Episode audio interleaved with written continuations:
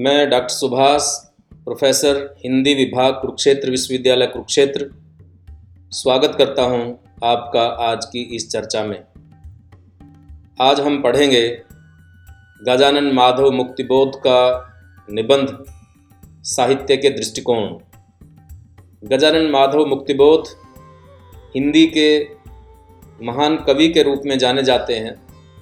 मुक्तिबोध एक साहित्यिक चिंतक विचारक थे, जिन्होंने साहित्य के बारे में अपने विचार, अपने निबंधों में, अपने लेखों में यहाँ वहाँ प्रकाशित किए हैं। साहित्य को समझने, उसको ग्रहण करने और उसका मूल्यांकन करने के लिए बहुत महत्वपूर्ण है। उनका ये निबंध साहित्य के दृष्टिकोण इस रूप में महत्वपूर्ण है कि इस निबंध में उन्होंने साहित्य अध्ययन की, उसको ग्रहण करने की और उसके मूल्यांकन की दृष्टियों का इसमें परिचय, उनकी शक्ति और उनका विश्लेषण किया है।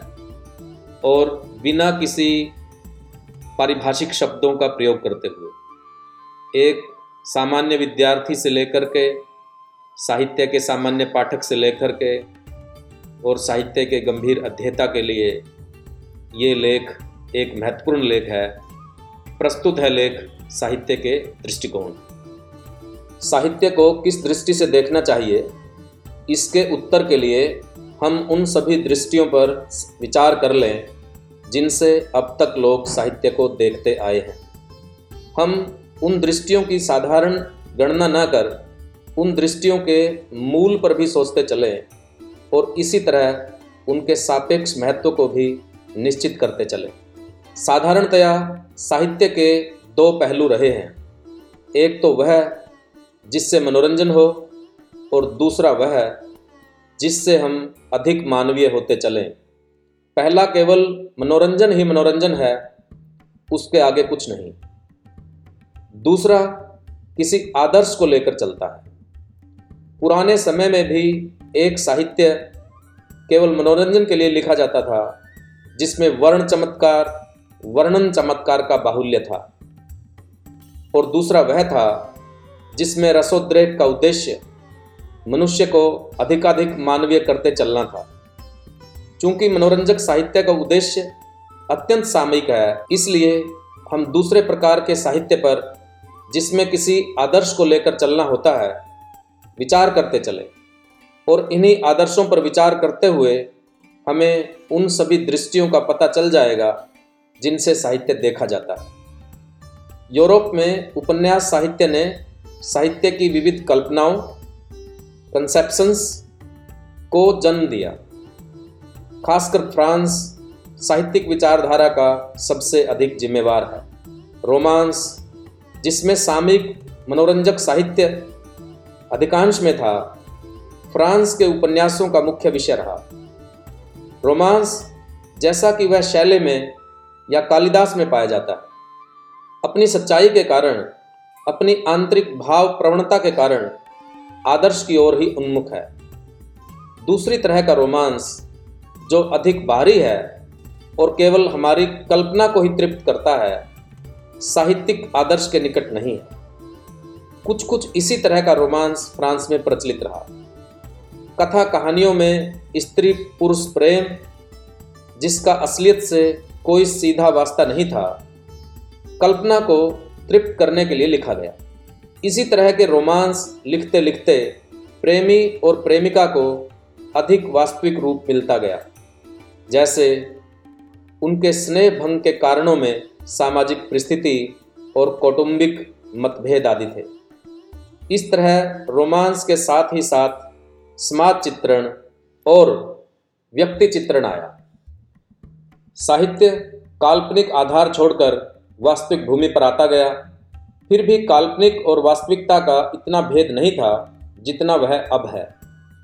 इस सम्मिश्र साहित्य प्रकार का सुंदर उदाहरण लॉर्ड बायरन का कथा काव्य डॉन जुआन है। परंतु साहित्य ने फिर पलटा खाया और रोमांस स्कूल के खिलाफ ज़बरदस्त विद्रोह हुआ। परिणाम था यथार्थवाद का प्राबल्य। आश्चर्य की बात है कि जिस तरह जर्मनी ने यूरोप के दार्शनिक विचार जगत का नेतृत्व किया, उसी तरह फ्रांस साहित्यिक विचारधारा का अग्रदूत रहा। फ्रांस के इस यथार्थवाद का बहुत प्रभाव पड़ा और रूस का उपन्यास साहित्य भी इससे अछूता न रह सका। किंतु पेरिस की सोसाइटी भी फैशनेबल थी। इस फैशनेबल समाज का वर्णन करना एक बात हो गई, जिसमें बाह्य सौंदर्य का काफ़ी ख्याल रखा गया। इसके विरुद्ध दूसरा स्कूल उठ खड़ा हुआ, जिसने निम्न श्रेणी या दलित, पीड़ित, कुरूप लोगों के जीवन का चित्रण किया। ये दोनों स्कूल आपस में एक दूसरे से नहीं मिलते।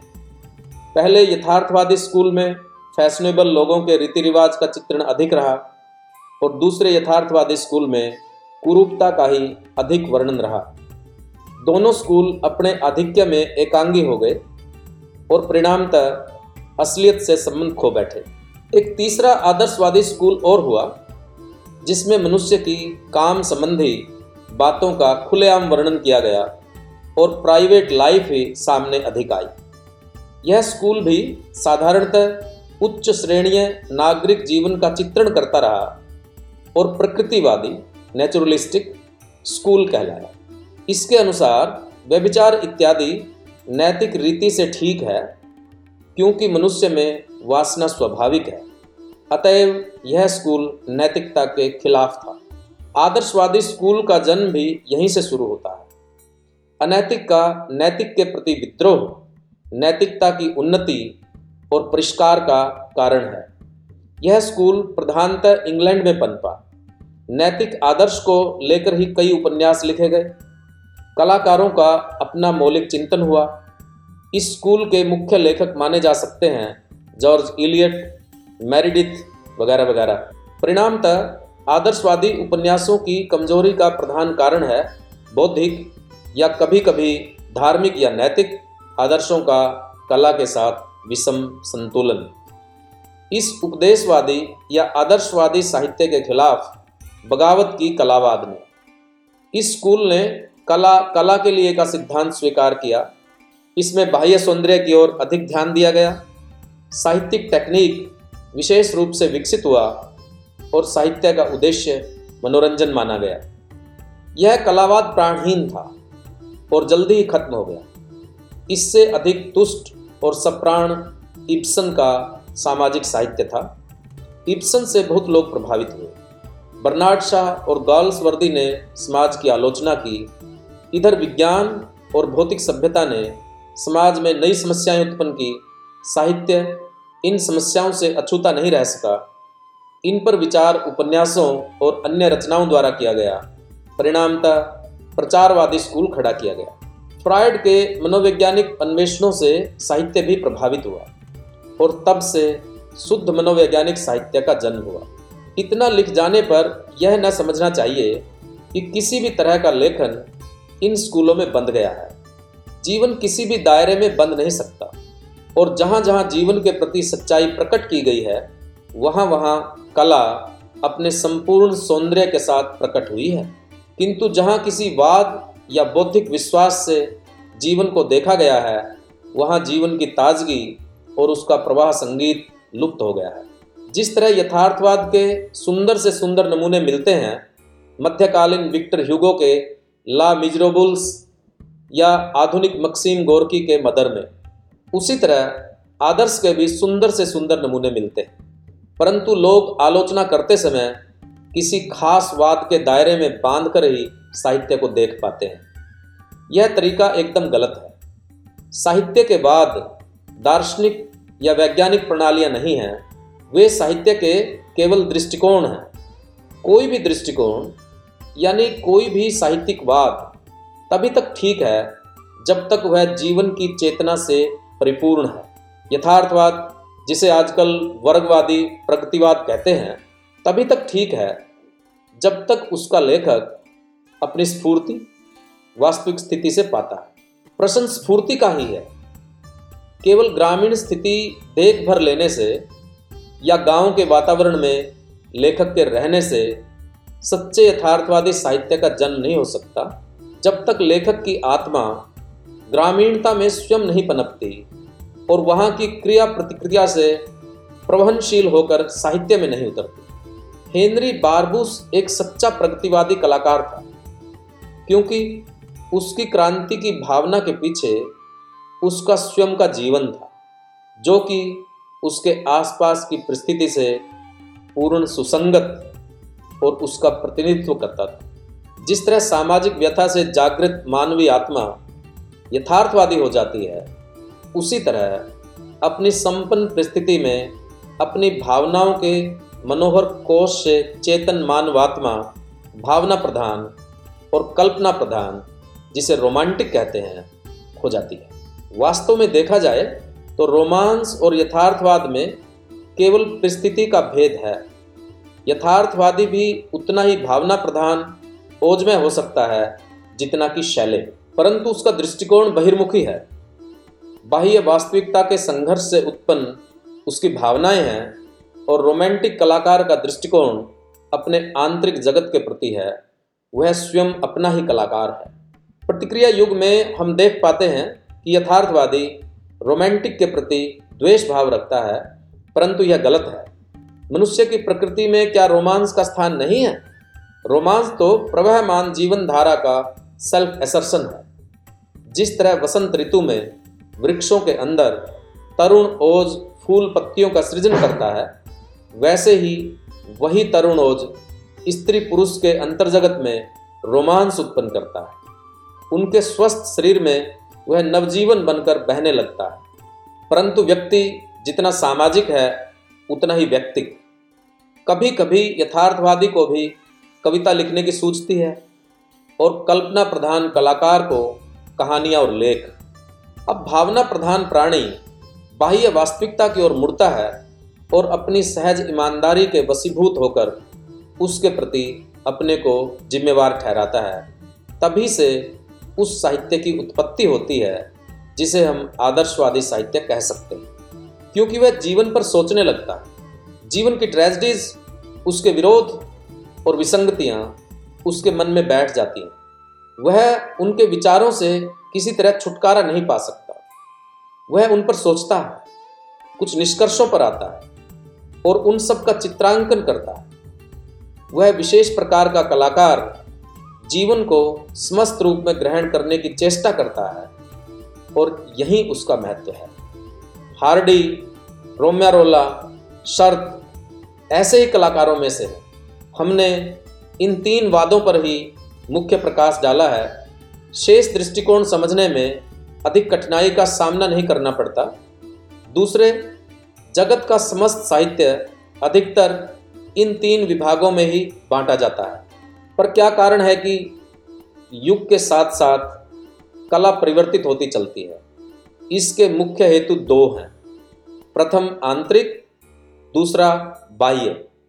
बाह्य परिस्थिति जिस तरह बदलती चलती है, उसी तरह साहित्यिक धारा भी अपनी दिशा बदलती है। इसके उदाहरण आपको किसी भी अच्छे साहित्य में दृष्टिगोचर होंगे। हम इसको अधिक से अधिक बाह्य से प्रतिक्रिया कहेंगे। पर एक ऐसी भी प्रतिक्रिया है, जो आंतरिक जगत में होती है, जिसके कारण साहित्य की आंतरिक धारा में हलचल उत्पन्न होती है। कला तब तक जीती जागती रहती है, जब तक कि लेखक का वर्ण्य वस्तु के प्रति भावात्मक संबंध हो। जिस प्रकार सोचना या विचार करना ज्ञान प्राप्त करने के लिए एक साधन है, उसी प्रकार भावना भी जीवन का ज्ञान प्राप्त करने का एक कलात्मक साधन है। भावना अनुभूत ज्ञान ही कला का विषय है। भावना अनुभूत ज्ञान ही कला का विषय है। परंतु जब हम कला का सच्चा दृष्टिकोण छोड़कर किसी दूसरे क्षेत्र में चले जाते हैं, तब हम धीरे धीरे प्रतिक्रिया का आह्वान करते हैं। उदाहरणतः, कबीर जब तक अपने रंग में मस्त होकर जीवन का ज्ञान सुनाता है, तभी तक वह कलाकार है। जब वह हमें अपने बौद्धिक, दार्शनिक, निर्गुणवाद के प्रति आस्था रखने के लिए आग्रह सा करता दिख पड़ता है। वहीं वह कला का दृष्टिकोण छोड़कर दार्शनिक दृष्टिकोण के क्षेत्र में उतर आता है, जिसके अलग नियम हैं और मूल्यांकन के अलग स्टैंडर्ड हैं। उसी तरह पद्माकर श्रृंगार के साधन और उपकरणों के कैटलॉग पेश करते हैं, यहाँ भी वही दोष है। एक दूसरे प्रकार की आंतरिक प्रतिक्रिया तब शुरू होती है, जब भावना अनुभूति के नाम पर हम उन्हीं भावनाओं को दोहराते हैं जो निष्प्राण हो गई है, जहाँ जीवन की गति कुंठित हो गई है। इस प्रकार साहित्य में बासीपन की उत्पत्ति होती है, जिसके विरुद्ध प्रतिक्रिया फ़ौरन शुरू हो जाती है, क्योंकि जीवन एक जगह रुका हुआ नहीं रह सकता। क्यों एक कलाकार दूसरे कलाकार से ऊँचा कहा जाता है? क्यों वॉल्ट विटमैन या ब्राउनिंग को लोग टेनिसन से ऊँचा समझते हैं? कबीर क्यों बिहारी से ऊँचा है? इस प्रश्न का उत्तर देते समय हमें साहित्य में सतह का भी परिचय हो जाता है। कौन किस सतह से बोलता है? यह सवाल है। रविंद्रनाथ जिस सतह से बोलते हैं, जिस व्यापक दृष्टिकोण के सर्वोच्च बिंदु पर खड़े होकर देश देशांतर के जन समुदाय के सामने वे अपने को प्रकट करते हैं, उस स्थान से अन्य अनुगामी कलाकार नहीं बोल पाते। उतना ही उनमें बोनापन है जितनी की रविंद्र में ऊंचाई। साहित्य का मूल्यांकन निश्चित करते समय इस तह का ध्यान रखना ही पड़ता है। कवि का शब्द चयन, छंदो रचना, प्रकृति वर्णन, स्वभाव चित्रण अत्यंत सुंदर होते हुए भी यदि ऊँची सतह नहीं है तो वह उच्च कलाकार नहीं कहला सकता। मुक्तिबोध का यह निबंध जून 1941 में प्रकाशित हुआ था और उनकी पुस्तक नए साहित्य का सौंदर्य शास्त्र में ये निबंध संकलित है। मुक्तिबोध के साहित्यिक निबंधों का हम समय समय पर पाठ करते रहेंगे। मिलते हैं एक नए विषय के साथ। तब तक के लिए धन्यवाद।